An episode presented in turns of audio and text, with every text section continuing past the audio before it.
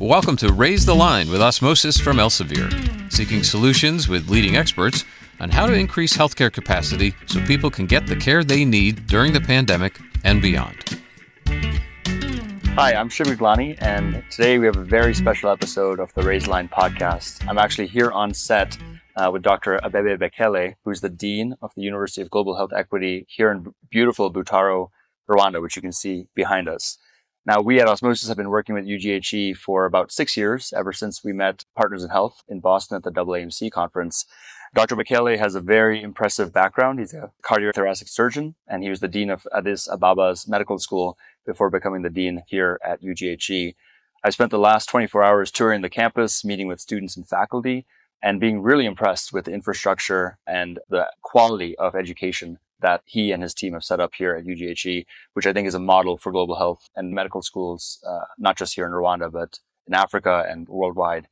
He's a very impressive background. We'll include that in the show notes. But for now, I just wanted to welcome you, Dr. Bekele, and thank you for taking the time to meet with me. Thank you. Thank you, Shiv. Thank you for having me. So we always like to start these podcasts with kind of in your own words. Tell us more about yourself, what got you interested in a career in medicine and then surgery. Well, um, career in medicine. I think I followed the footsteps of my uh, brother and sister. We're three in the family. I'm the youngest, and uh, my sister went to medical school. My brother went to medical school. So I thought I should go to medical school. That's how it happened. Then, uh, midway in my medical school, when I started my junior clerkship in surgery, uh, I went to medical school in, in Gondar, at the Gondar Medical College in Ethiopia and three young surgeons joined the faculty. They were really good teachers. So I can say what brought me to surgery was role modeling, very good role modeling. The three young surgeons shaped my career, shaped me. After I graduated from medical school, I was retained by the same university as a lecturer for about two and a half years. Then went to residency in general surgery at Addis Ababa University in Ethiopia. After four and a half years of residency, I was again retained by that university as an assistant professor. Started my cardiothoracic fellowship, then uh, became a cardiac surgeon around, it's been 11 years now. So I think role modeling played a huge role in my being a surgeon. I spoke with a number of your students yesterday, and several of them are interested in careers in surgery. One specifically citing, you know, the 11 hour surgeries you've done in cardiac thoracic surgery as well. Uh, so role modeling, I think, is one of the core reasons people go to medical school versus just learning online. Now, uh, one thing that's impressed me in our conversations is you've also invested a lot, not just in being a surgeon and an academic leader, but also in improving your own educational skills, simulation-based training, flipped classroom. Can you tell us a bit about what got you interested in a career in education? Yeah. When I uh, took the job as a young general practitioner, as a lecturer in Gondar, I immediately became a teacher, a teacher to medical students, to health officers. Then I realized that I enjoy teaching. I love teaching. I spent some extra time with the medical students, the other health profession students. Then the students start to appreciating it, uh, you know, giving me some awards, certificates. That encouraged me a lot. Same thing happened in Addis Ababa University. I used to teach a lot in undergrad and postgrad, uh, general surgery, undergrad medical students. I helped examine as an external examiner in several medical schools in the country. By then, when I well, finished residency, simulation based education was just coming in Africa. That was introduced to my medical school, but it was not yet structured. So I thought someone has to probably learn this and uh, set up a good sim lab in Addis. So I started my uh, fellowship in simulation based surgical education at the University of Washington. It took a year to complete, several months in Seattle. I think I became a well qualified simulation based educator in surgery. That helped me set up a very good uh, skills lab in Ethiopia, developed some, some quite good curricula. And the skills lab I, I helped set up became the seed for the establishment of several sim labs in the country. Then one day I received a phone call from the president of the university. I was told I am the associate dean of the School of Medicine. I said, What's an associate dean? Apparently, it, is, it means dean of undergraduate students. Uh, we had about 3,000 medical students there. So I said, Okay. But how did you select me? Oh, the students preferred you. Apparently, you are a good teacher. They preferred you to be the dean. I said, okay. Went to the office. Three months later, I said, President, I'm, I'm, I'm leaving. I'm resigning. He asked why. But I don't know what I'm doing. The office, the secretariat knows better than I do. Even without a dean, it's an old medical school. It has systems. It goes without the dean. It can function without me. Then he kind of said, all of us went into leadership this way. It's better if you think of uh, professional development, personal development, and grow on the job. That's why I started the FAIMER Fellowship in Philadelphia, the Medical Education Fellowship, about two and a half years. Really shaped my career in academic leadership, teaching, assessment, curriculum, monitoring and evaluation, program evaluation, and innovation. After I finished my fellowship, I, I think I did some good stuff in Addis. I served as the Dean and Associate Dean for about five years, I think. The CEO position of the Tikur Anbessa Hospital was also added. Then I was the Dean and the CEO of the hospital. Quite a heavy undertaking, but uh, managed to do uh, some good work. I retired from that position in 2016, joined UGHE in 2018. I can say uh, the work I'm doing here is probably shaped by what I did in Addis and the different CPD programs I took, the personal development programs, the education I did in simulation and uh, medical education. Yeah, clearly. I mean, I've uh, again toured the campus over the last day and seen how intentional the curricular setup you have is and who you've hired. Uh, obviously, taking deep interest in not just being a researcher or clinician, but also being an educator. Uh, you have a great faculty, it seems. So, um, tell us about UGHE, like the founding story, how it's related to partners in health, and uh, what the last several years have, have been like. UGHE is uh, eight years young, set up in 2015. We are fully owned by Partners in Health.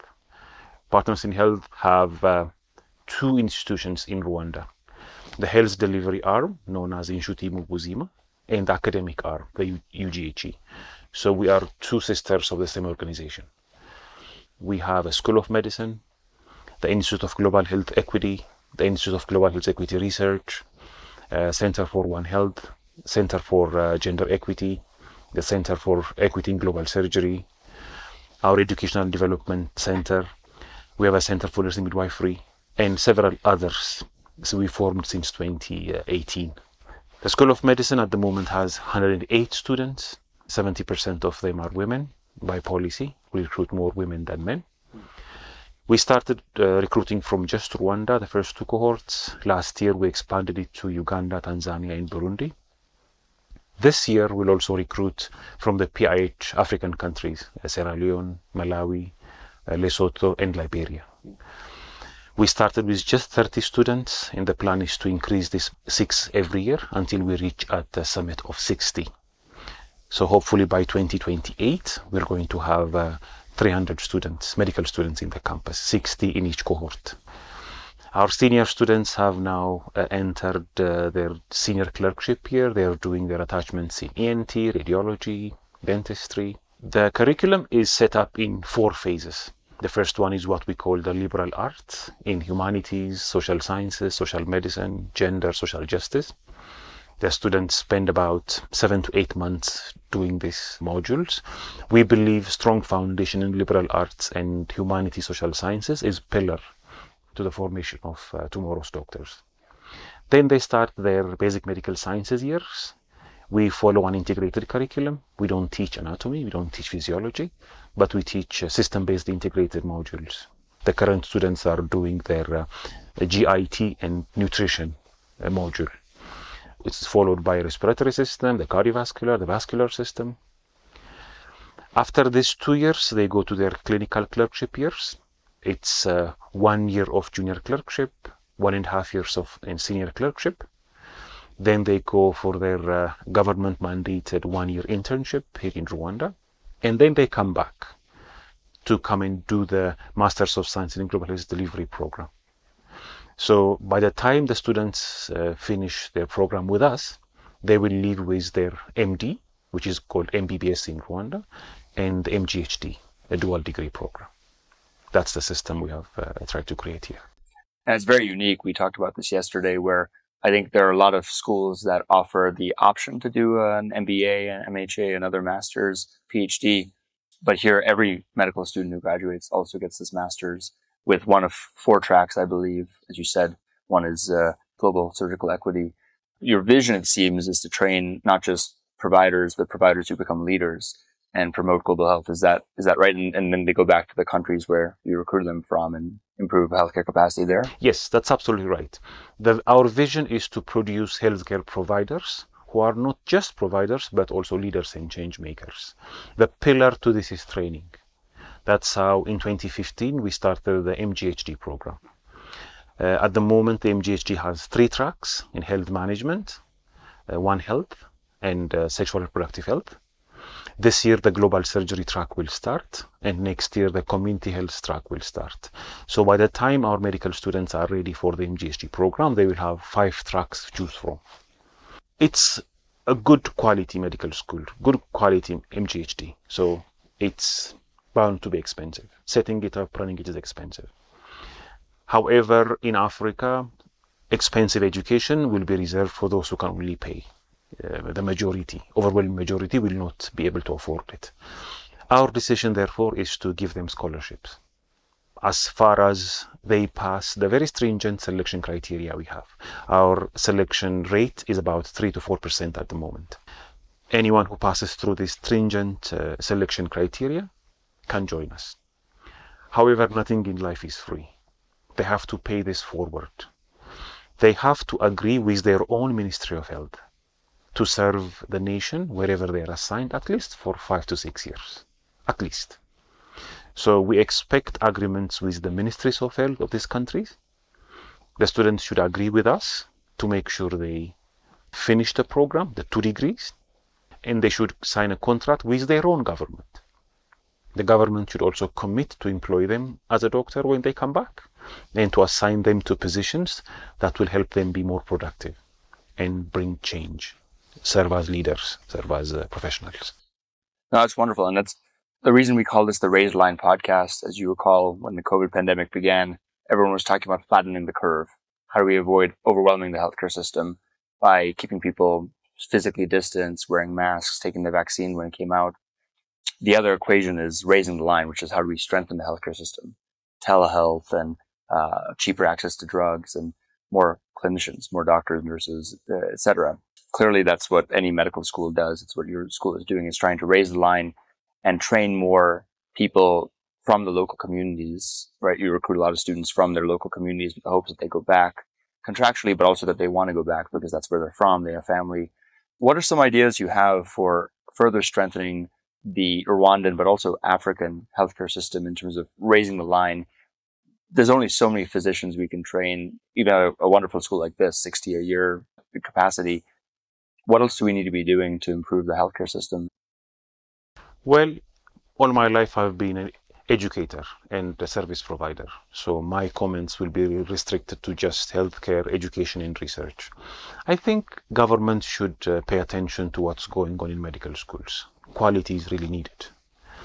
The quality of a provider that was envisioned 50 years ago is completely different from what the world needs for tomorrow. It's completely different the world needs not just doctors, doctors who can serve as medical directors, leaders of health centers, doctors who can think, who can write articles, understand articles, who can serve as deans of schools, who know how to collaborate with politicians, with journalists, with policymakers, uh, doctors who influence ministries in, in policy, who can support the ministry, uh, doctors who can manage projects, who can raise money, such competencies needed today. That's what COVID has shown us.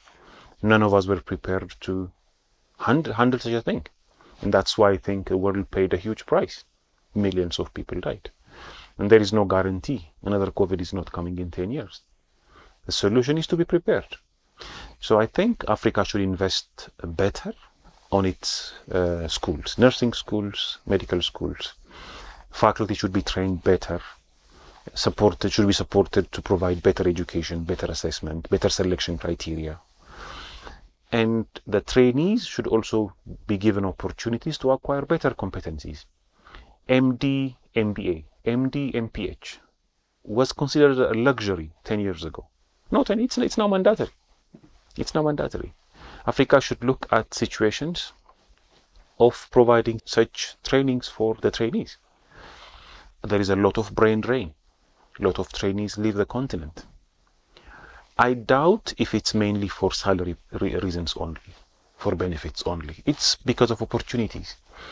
So, educational opportunities in residency, specialty, subspecialty, fellowships should be made available. And better things should be put in place to retain them here. Retention is not just salary, several other things come into action. So, Africa needs to learn how to retain its own people, and Africa needs to use its own people. There are amazingly brilliant, well trained people in Africa who are just relegated to healthcare, to a hospital. These people should be utilized better, should be listened to, should be consulted when policies are considered or implemented. The last thing is quality. We should really believe in quality. Quality is not cheap.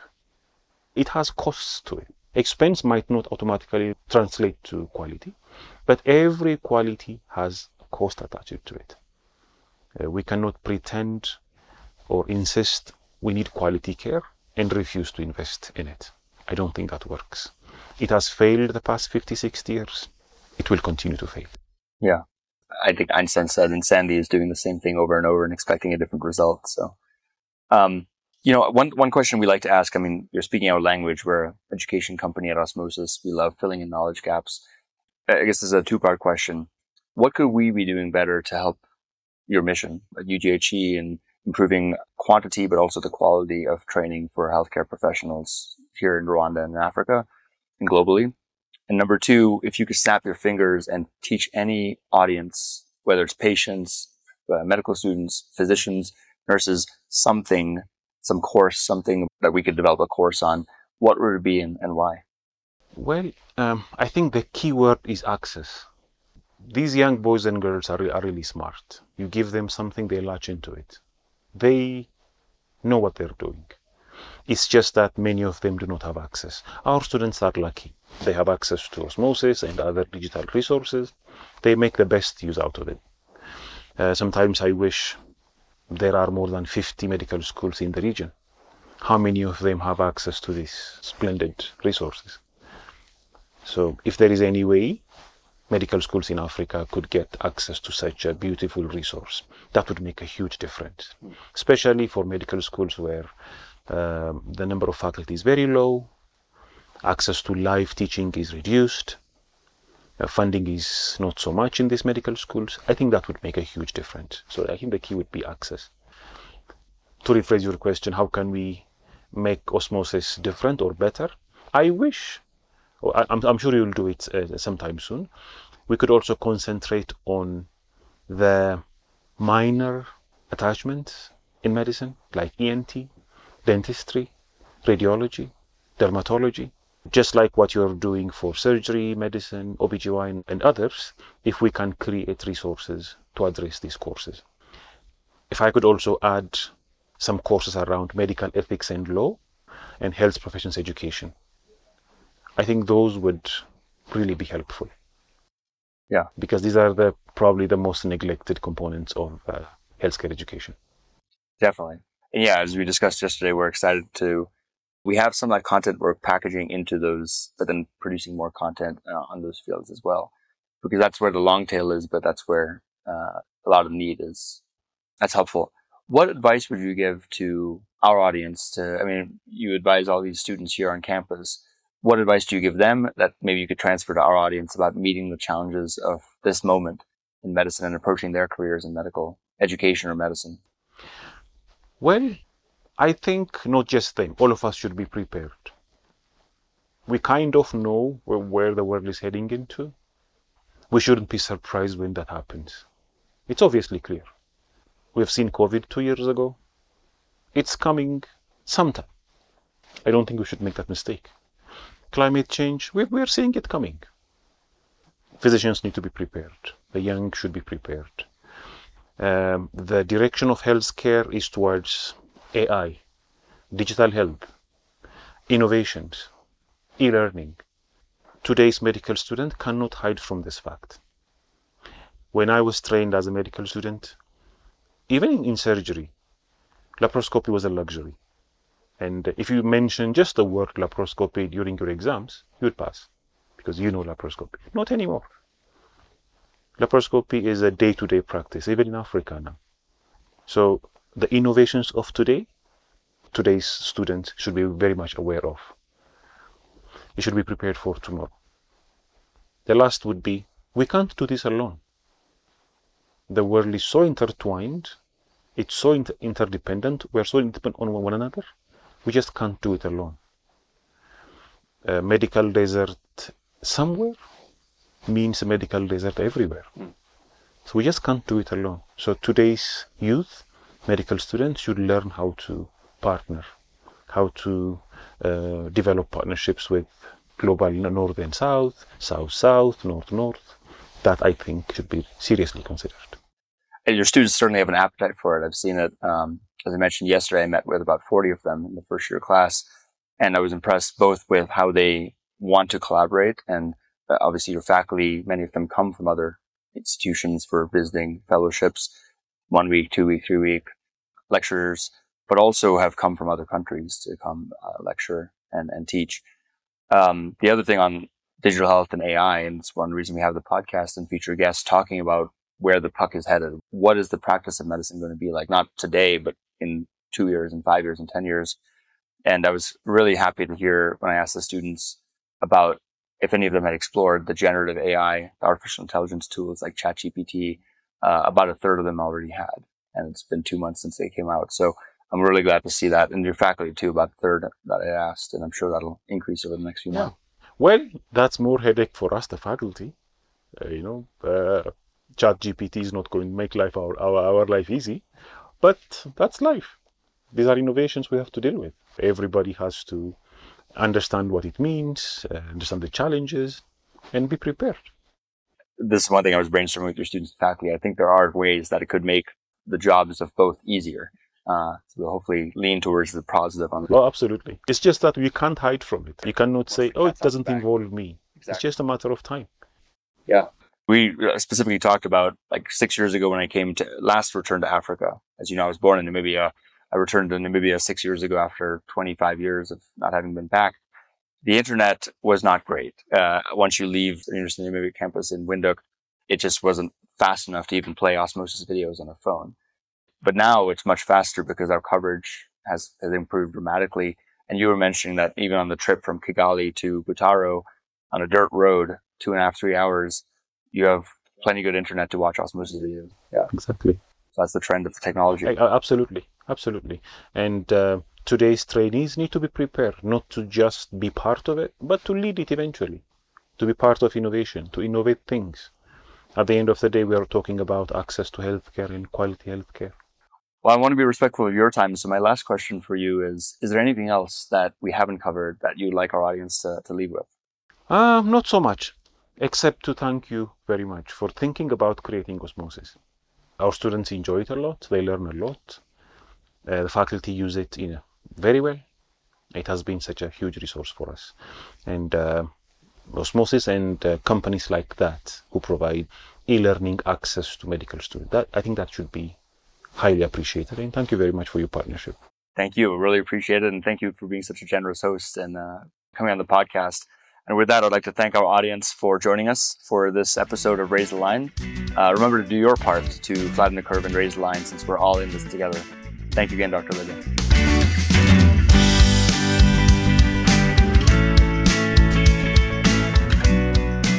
If you like this podcast, please share it on your social channels. You can also subscribe to the series and check out all of our episodes at osmosis.org slash raise the line podcast.